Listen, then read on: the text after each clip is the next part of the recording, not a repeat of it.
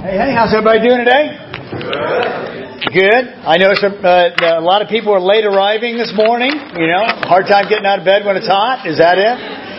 I don't know. I heard from uh, some of the uh, singles that they had a great time in uh, San Francisco. Carlos told me that his favorite preacher is uh, Russ Ewell, and uh, I was devastated with that. Like, the heck, man? no, Russ is fantastic, and uh, I did hear from uh, him that, that they had a great time. I'm sure we'll hear more today at our singles leaders uh, thing, but that's, that's great. Be turning your Bibles to Luke chapter 9. We'll get in there in just a minute. We're continuing on with our, our sermon series that uh, Raphael has us on. It's this idea of distraction. And today, the title that he has assigned me is Aimless Pursuits versus the Purpose of Jesus. And so we're going to dive into this and uh, hopefully have a good discussion together. You guys okay? Yeah. Amen. Even though you didn't get here on time this morning, you are okay? Yeah. Amen. Front row, how my teenagers doing? Good. Doing great?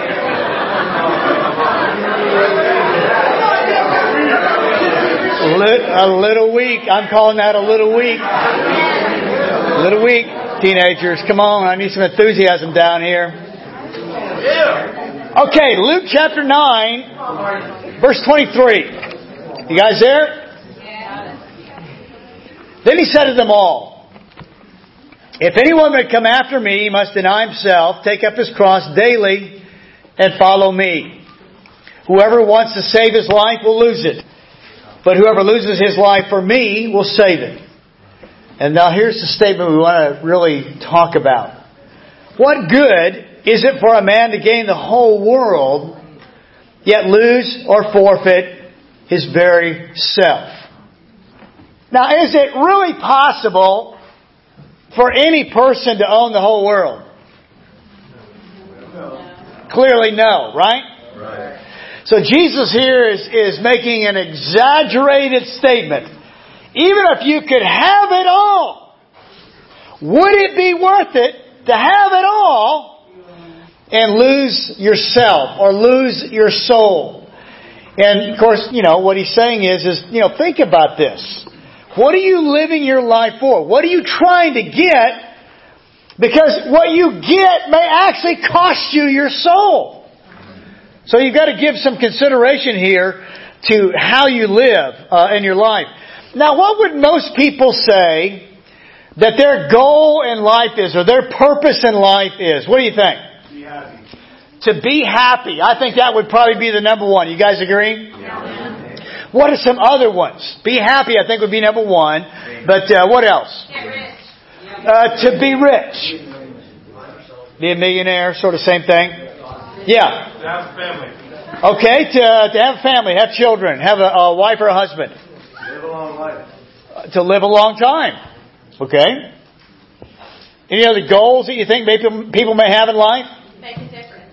Uh, to make a difference. I think you have a lot of good-hearted people out there that that would be their idea. That I, I want to make a difference in life. I want to have an impact on other people's life around me.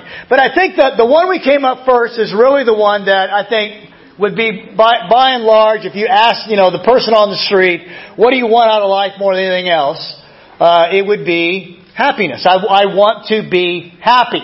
Isn't it interesting? Even in the, the Constitution of the United States, uh, it says, "and the pursuit of happiness." So even the founding fathers of our country had this idea in mind that this goal of being happy is uh, is what a lot of people think about. Now the interesting thing is is that a lot of people want to be happy, but a lot of people aren't happy. You know, if you actually ask the question, "Are you happy?" Wouldn't that be interesting to see the answer that you got? And really, maybe the answer that you get is it really honest. Because I think sometimes people, even if they're not, would say, well, yeah, I'm happy. But in their real heart of hearts, they're like, well, not really. If you know what I'm saying. But this idea of what are you living for and what's important to you, what's your goal, what's your aim in life, is an interesting thought uh, to have. I thought of six things here that I think fit into this category of things that people want But in reality, these things can go away very quickly. Even though people want them, they can sort of come and go in your life very quickly. Number one, power or authority. Number two, money. How quickly money can, have you, have you ever had that feeling that money seems to be flying out of my account? You ever had that feeling? This last week here, I just made, a, I shifted money from my checking to my savings. I'm saving money. I'm on my way and I'm going and we have a, a sewer problem. Yeah, that was bad. That was bad. Sewer problems are never good. We had a refrigerator problem. And we had a washing machine problem. All in like two days. And so that added up to more than what I moved into my savings account. and we have that feeling sometimes in life that, that money, you know, sort of comes and goes. So power, money, this third category is a bit broad, but things, possessions, health, beauty, and life itself. Let me illustrate how quickly power and being in a position of power can be something that comes and goes pretty quickly in life. Now this is going to be a little bit of test of do you pay attention to current events, but you'll see where I'm going with this in a minute. Can you remember who was the Democratic nominee that ran against George W. Bush in his first election?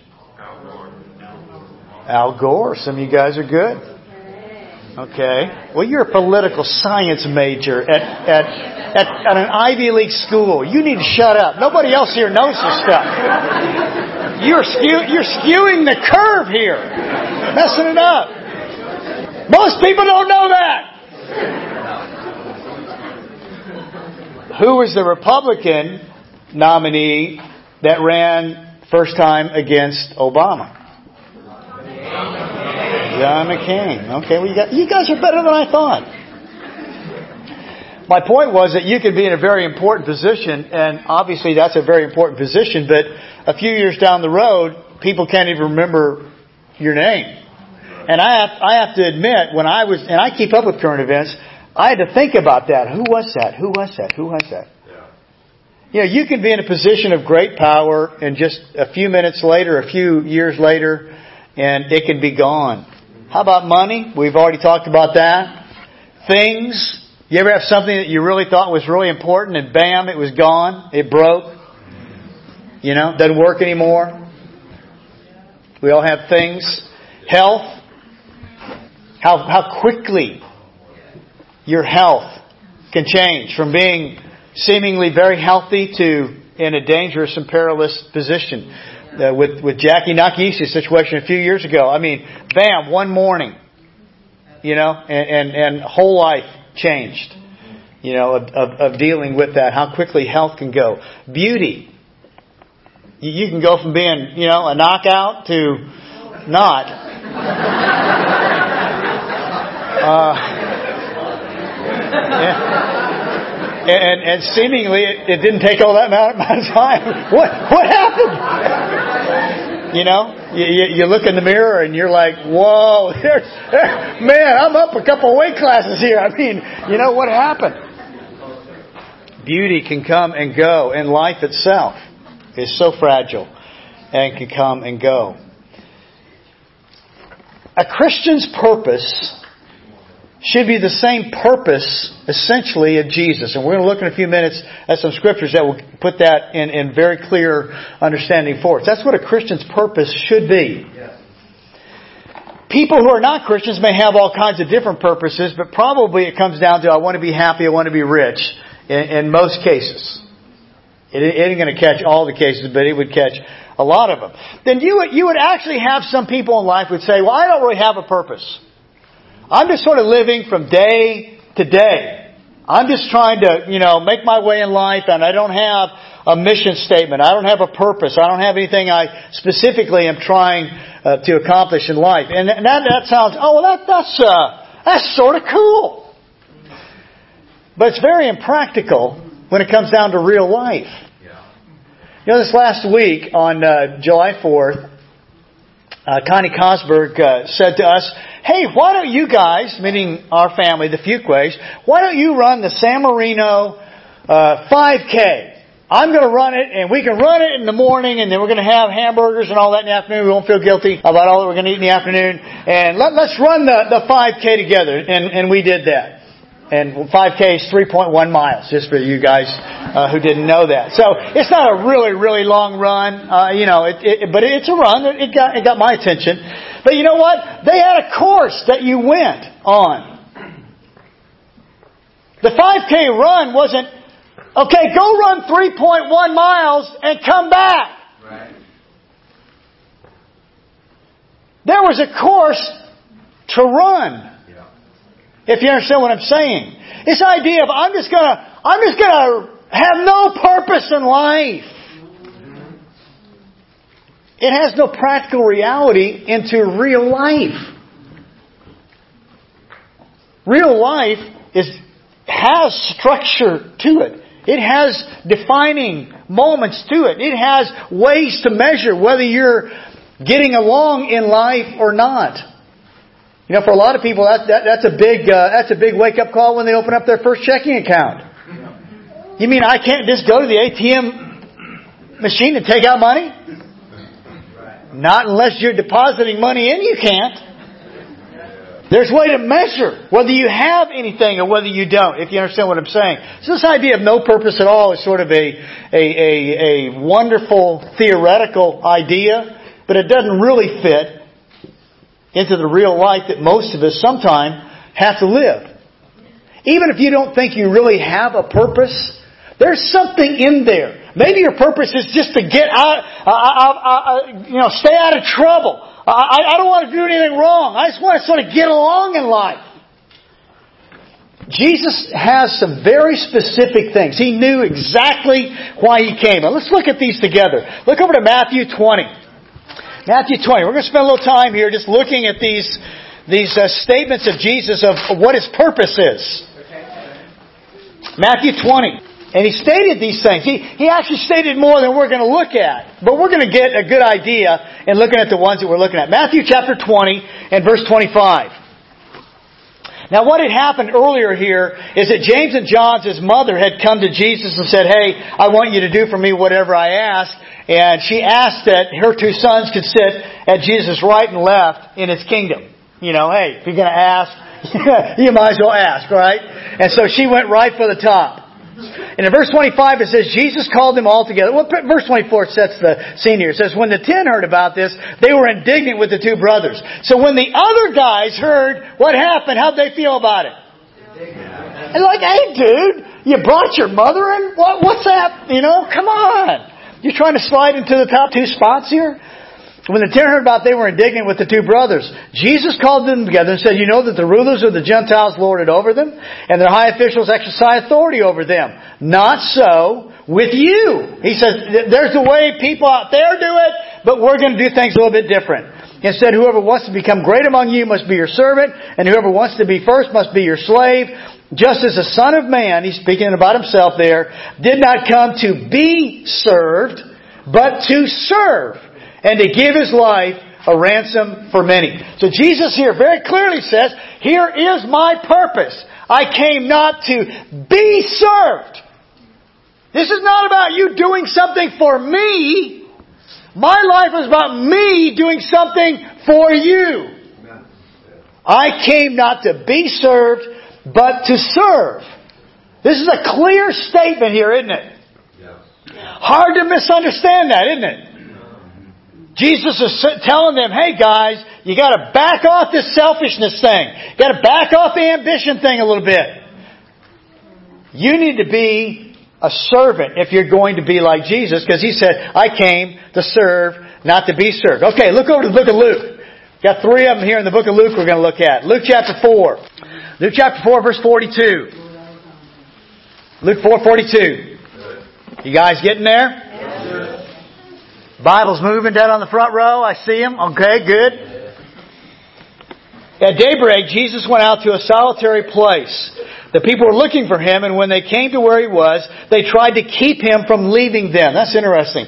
They, they, they didn't want Jesus to take off. Hey, we want you to stay and we want you to spend time with us.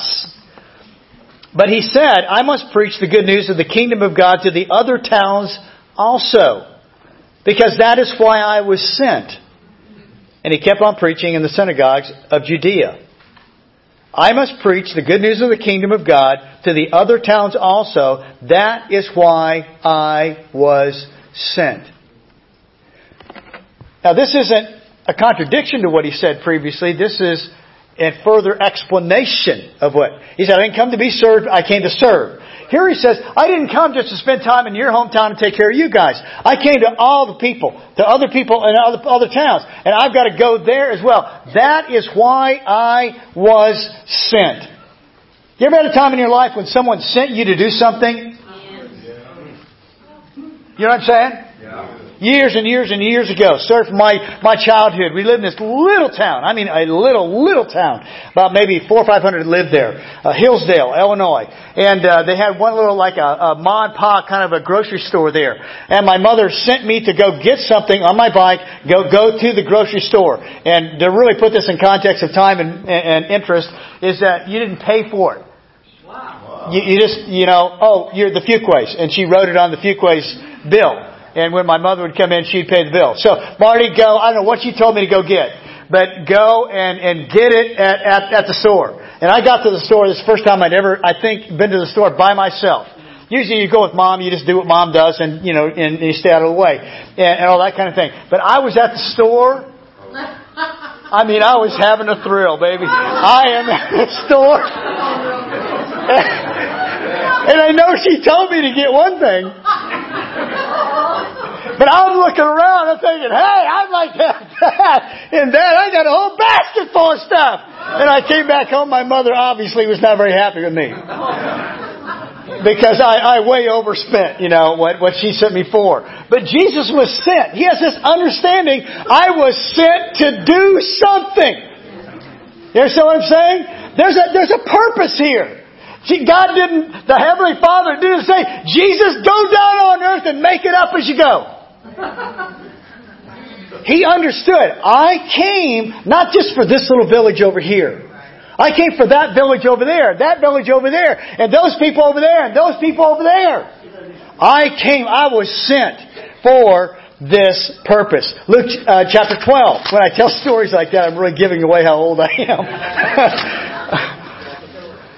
in, uh, in Luke 12 here, Jesus gives a little, uh, this is a little spicy. You know, you like your uh, meals a little more spicy?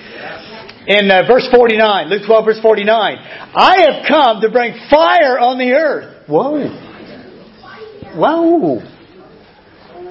I've come to bring fire on the earth, and how I wish it were already kindled. But I have a baptism to undergo, and how distressed I am until it is completed. Do you think I came to bring peace on the earth? No. I tell you, but division. From now on, there'll be five in one family divided against each other. Three against two and two against three. They'll be divided, father against son and son against father, mother against daughter, and daughter against mother, mother-in-law against daughter-in-law, daughter-in-law against mother-in-law. Wow! Jesus here is not just coming on this happy-go-lucky time. Oh, it's all going to be wonderful! Glorious!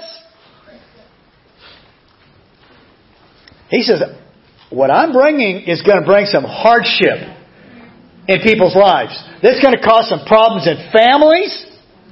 It's going to cause problems from person to person, parent to child, in-laws to in-laws. That's a tricky relationship. Anyone who's married knows that. That's tricky, you know, in the best of circumstances sometimes. But Jesus says, I understand what I'm coming to do here is going to cause some friction and some difficulty. Okay, continue on. Luke 19. Luke 19. We're going to pick this up story about, about halfway through. Jesus goes into this town. There's a guy named Zacchaeus. He's the local tax collector. wants to see Jesus. He can't see Jesus because he's a short guy. All the short people in the world love Zacchaeus uh, because of this story. Uh, and uh, he, he climbs up a tree to see Jesus. And in verse 5 it says, When Jesus reached the spot, he looked up and said to him, Zacchaeus, come down immediately. I must stay at your house today. So he came down at once and welcomed him gladly. All the people saw this and began to mutter. You know what it means to mutter? What is going on? He muttering. They're talking about Jesus behind his back. You ever had someone talk about you behind your back? Not a good thought sometimes, right? They're muttering. He's gone into the, to be the guest of a sinner. What is Jesus doing? But Zacchaeus stood up and said to the Lord, he said, Look, Lord, here and now I give half of my possessions to the poor, and if I've cheated anybody out of anything, I'll pay him back four times the amount. Jesus said to him, Today salvation has come to this house because this man too is the son of Abraham. Now look, here it is. For the Son of Man came to seek and save what was lost. Jesus understands purpose. I came to seek and to save the lost. We're seeing it again and again, aren't we? I came to, not to bring peace but division. I came to serve, not to be served. I came to preach in other, uh, other towns also. And then look over to John 3, the golden chapter or golden verse of the whole Bible. John 3.16. For God so loved the world, He gave His only Son, blah, blah, blah. Look at verse 17. For God, I'm trying to get to 17. For God did not send His Son into the world to condemn the world, but to save the world through Him. Jesus has a clear understanding of purpose. I came to do these things. And I'm going to give you the, this, this last one, John 10:10. 10, 10. I came that they may have life and have it in abundance. So it's not a singular concept. It's service, it's preaching, it's going to, to help people. But Jesus understood, I have a purpose. Now I want you to be honest with yourself. This is not a show of hands. In your own mind. Are you living like this? that you have a clear understanding of what you're trying to do with your life. What are you trying to accomplish? You know the old saying, if you aim at nothing, what are you going to do? You're going to hit it every time. Just because you became a Christian doesn't mean that you necessarily are still living with these clear Christian ideals in mind. This is something you have to come back to. This is something you have to realize. Hey, I've, I've deviated here. I've walked off the path a little bit. I've got to straighten myself up. I've got to get myself back to where I need to be. This idea of people struggling with how they're living their life is a huge part of the teachings of Jesus. And we're going to spend the second part of our lesson here, or the last part of our lesson, looking at three parables where Jesus talks specifically about this idea. That people are living their life, but they're not living their life going the right direction. Or when they get there, they're not going to be happy with where they got, if you know what I'm saying. You know, sometimes in life, you, you get to somewhere and you're like, and I don't know if you've ever asked yourself, how did I get here? Have you ever asked yourself that? It's usually because you made a number of decisions in the background that led you to that place. That's how you got there. Jesus talks about this very clearly in the idea of you better think about what are you trying to accomplish with your life. They're all in the book of Luke. Look over to Luke 12. What are you trying to accomplish? What are you thinking about? Come on, Marty. Luke 12, verse, verse 16. And he told them this parable. A parable is a story, a worldly story, an earthly story with a, a spiritual application or a bigger application.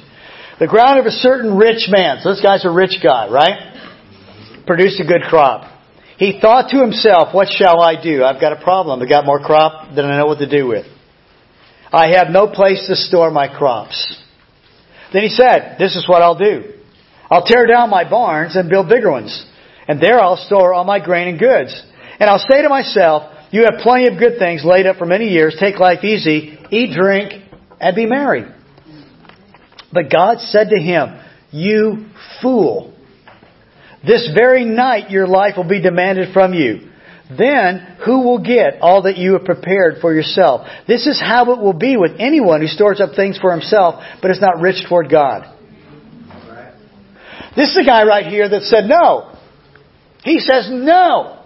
I, I'm not living trying to be godly. I'm not living trying to be Christ-like. I'm not trying to live a Christian life. I am trying to make more and more. He's a rich man.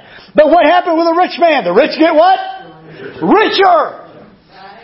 And so he's rich and he has a bumper crop. He doesn't even have enough storage space in his barns to, to put all of it in. He says, I've got a problem. What do I do? I've got to tear down these small barns. I've got to build bigger barns and then I'll put it all in there. And when I get it all in there, then I'll be able to say, hey, ah, it's time to rest.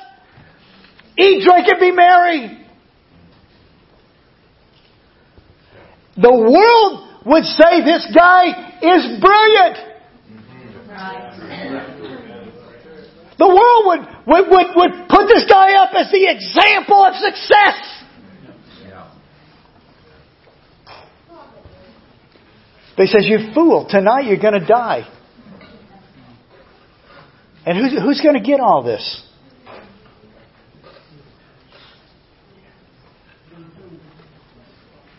This guy said no. We're going to see people a little bit later that are going to say not now. And we're going to have people later that say, you know, I, am doing it, but there's no power in it. But this guy just says no. You know, one of the most fascinating aspects of the whole idea of God and people is that God gave people the ability to choose. You, you, you don't have to be here this morning. You don't have to be a Christian. You don't have to live a godly life. Look at the world around us. People are doing everything. God created us and gave us choice. It says, you have choice. I want you to choose me. But I'm not going to force you to do it. It's your choice. You know, one of the coolest things about being married to Chris and, other people you know, have relationships, you understand what I'm talking about? The coolest thing is, is that she wants to have a relationship with me. That's what makes it really nice. If she had to, she has no choice. That takes all the fun out of it. The fun of it is she knows what a knothead I can be. Knucklehead, knothead, closely related. Bonehead is their cousin. Loser. Hey, you need to be honest about yourself, dude. You ain't that good either the cool thing about it is the choice end of it. That's what makes it good. It's choice, and that's what God wants.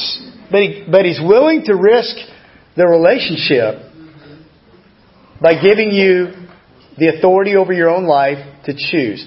This guy chose no. Okay, now let's look at some other guys. Look over Luke 14. They don't choose no, they're just not, they're not ready now. In Luke 14. Verse 15, it says, when one of those at the table heard this, they said to Jesus, Blessed is the man who will eat in the feast of the kingdom of God. So this guy just blurts out something and, and Jesus makes comment on it. Jesus replied, A certain man was preparing a great banquet and invited many guests. At the time of the banquet, he sent his servant to tell those who had been invited, Come, for everything is now ready. But they all like began to make excuses. The first one said, I've just bought a field and I must go and see it. Please excuse me. Another said, I've just bought five yoke of oxen and I'm on my way to try them out. Please excuse me. Still another said, I just got married so I can't come. The servant came back and reported this to the master. Then the owner of the house became angry and ordered his servant, go out quickly into the streets and alleys of the town. Bring in the poor, the crippled, and the blind, and the lame. These guys are actually, you know, they're a little bit different. They're actually willing to come, I think, but not now. Not now. Not now is not a good time in my life. I just bought a field. I just bought five yoke of oxen.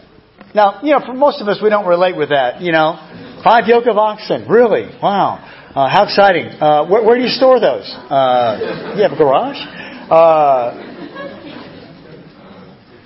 The last one we really get. I just got married, so I can't come. Hey, I'm on my honeymoon, dude. I'm otherwise uh, not available.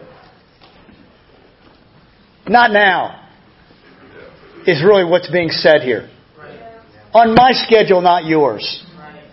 You know what my experience over many, many years of being in the ministry is? It is always inconvenient to become a Christian, and it's always inconvenient to get committed when you've let your commitment sh- uh, slip as a Christian. It's never convenient. If you're waiting for a convenient time to get your life right with God, let me just take all the mystery out of it. You're probably never going to find one. That time never comes. It's never convenient. It's always business this, family that. There's always something, some reason that you can't really go for it now in the fall. It's vacation time right now. We get camp. The kids are leaving for camp. I, I'm so beside myself with all this kind of stuff. And the kids are leaving for college. And, and, and it will always be that way. In the fall, hey, it's football season. you can't get your life right with God in football season. Come on, man. You know, you, you get, oh, it's the holidays. Uh, after the holidays. It, it, it, my, my, my, my schedule will open up after the holidays. And you see how that goes. Yeah. It's just one thing after another that constantly keeps you from doing what you need to do. I want to ask you, once again, no show of hands, no, no, nobody talking out loud. This is in, in, in, in the dialogue of your own conscience and brain. Are there some decisions about your spiritual life that you need to do now? Not next week, not next month, not next year, now! You know, sometimes in life you just have to say, I put this off, I put this off, I'm either going to not do it or do it.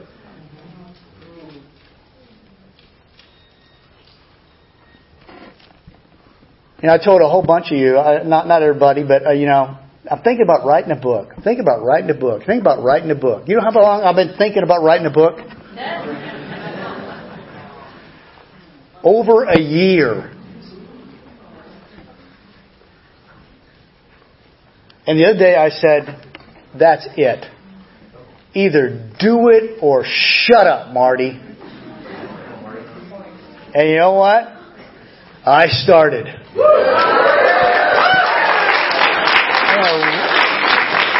I am writing my book. And it's going to be entitled that's your business. The subtitle is going to be The Virtue, the Lost Virtue of Taking Responsibility for Your Life. And, and Chris is already sick of reading through the things that I've written. And she already said, I'm not doing your typing. God bless her, she shouldn't. But you know what? Sometimes in life, guys, you've got to, you've got to just quit saying, next week, next month, next year, I, I, it's going to be an easier time, clear up in my life. That time never comes. What do you need to decide now? You know, we've been doing this whole thing for a, a whole last month about evangelism. What do you need to do about your personal evangelism? Some of you guys haven't had a visitor to church since the Bush administration. I'm not talking about W, I'm talking about HW.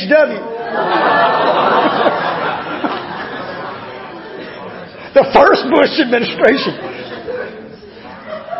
Well, I know I need to. Well, I know I need to. Well, I know I need to.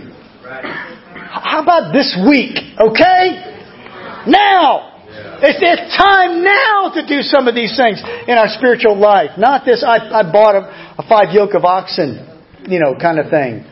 You know, you know, Jesus said sometimes you just got to say, quit making excuses and do it now. But the last one I want to look at, look over to Luke 8. This is really an interesting thing. This is the parable of the sower, a really, really known uh, passage of scripture. Jesus talked about sowing the word uh, uh, into people's hearts. And he's using these different soils as, as different types of reactions to the Word of God. And he talks about the path, and he talks about uh, the uh, the hard soil, the rocky soil. And in verse 14, he says, the seed fell, the seed that fell among the thorns or the weedy, you know, got weeds in there, thorns in there, uh, uh, stands for those who hear, but as they go on their way, they're choked by life's worries, riches, and pleasures, and they do not mature. This plant is actually there. There, you know, the, the, the seed on, on the road didn't even you don't even get a plant. You know what I'm saying? Because the seed can't go down through the road. You, you have no plant. The, the seed on the the, uh, the the rocky soil and, and, and all that, it's not going to grow there either. The thorny soil, there's actually a plant there. It's not a very impressive plant because it's it's got weeds all around it that are stealing all the nutrient from the from the soil. And so there's a plant there, but it's sort of a 98 pound weakling. It's weak. Why is it weak? It's weak because it's trying to grow, but it's also trying to compete with all this other mess going on around it. You know, sometimes that's where we find ourselves in our Christian life. We actually want to grow spiritually. We, if I show, by show of hands, you'd say, yes, I want to grow spiritually. I want to be everything God wants me to be. But you've got all these other things in your life that are sucking up all the energy out of your life. Yeah. You really mean it when you say, yes, I want Jesus to be my Lord. But you've got your, your job. Not that a job's wrong. But you've got your, your interests over here, your hobbies.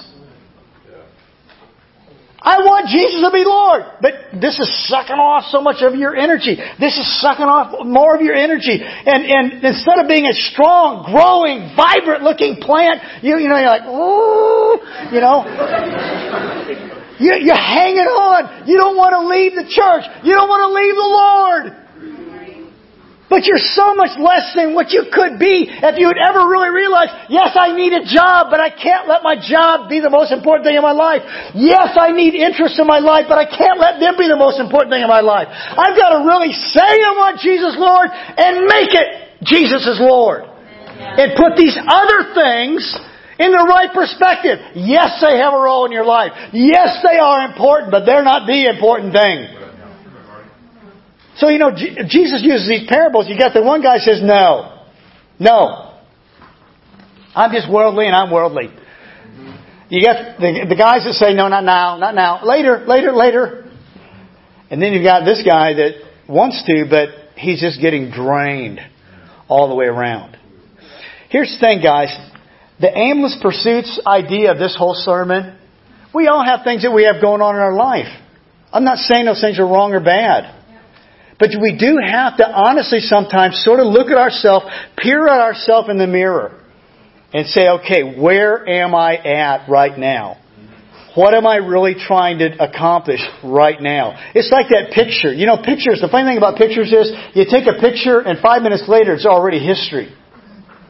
But a picture at least gives you an idea of where you're at now. And sometimes you take a picture and you look at the picture and you're like, hey, I'm a pretty good looking dude. Sometimes you look at the picture and you're like, oh, yuck, that's my bad side. Let's try again. let's, let's, let's take another picture. Surely I look better than this. God help me, I must look better than that. If you know what I'm saying.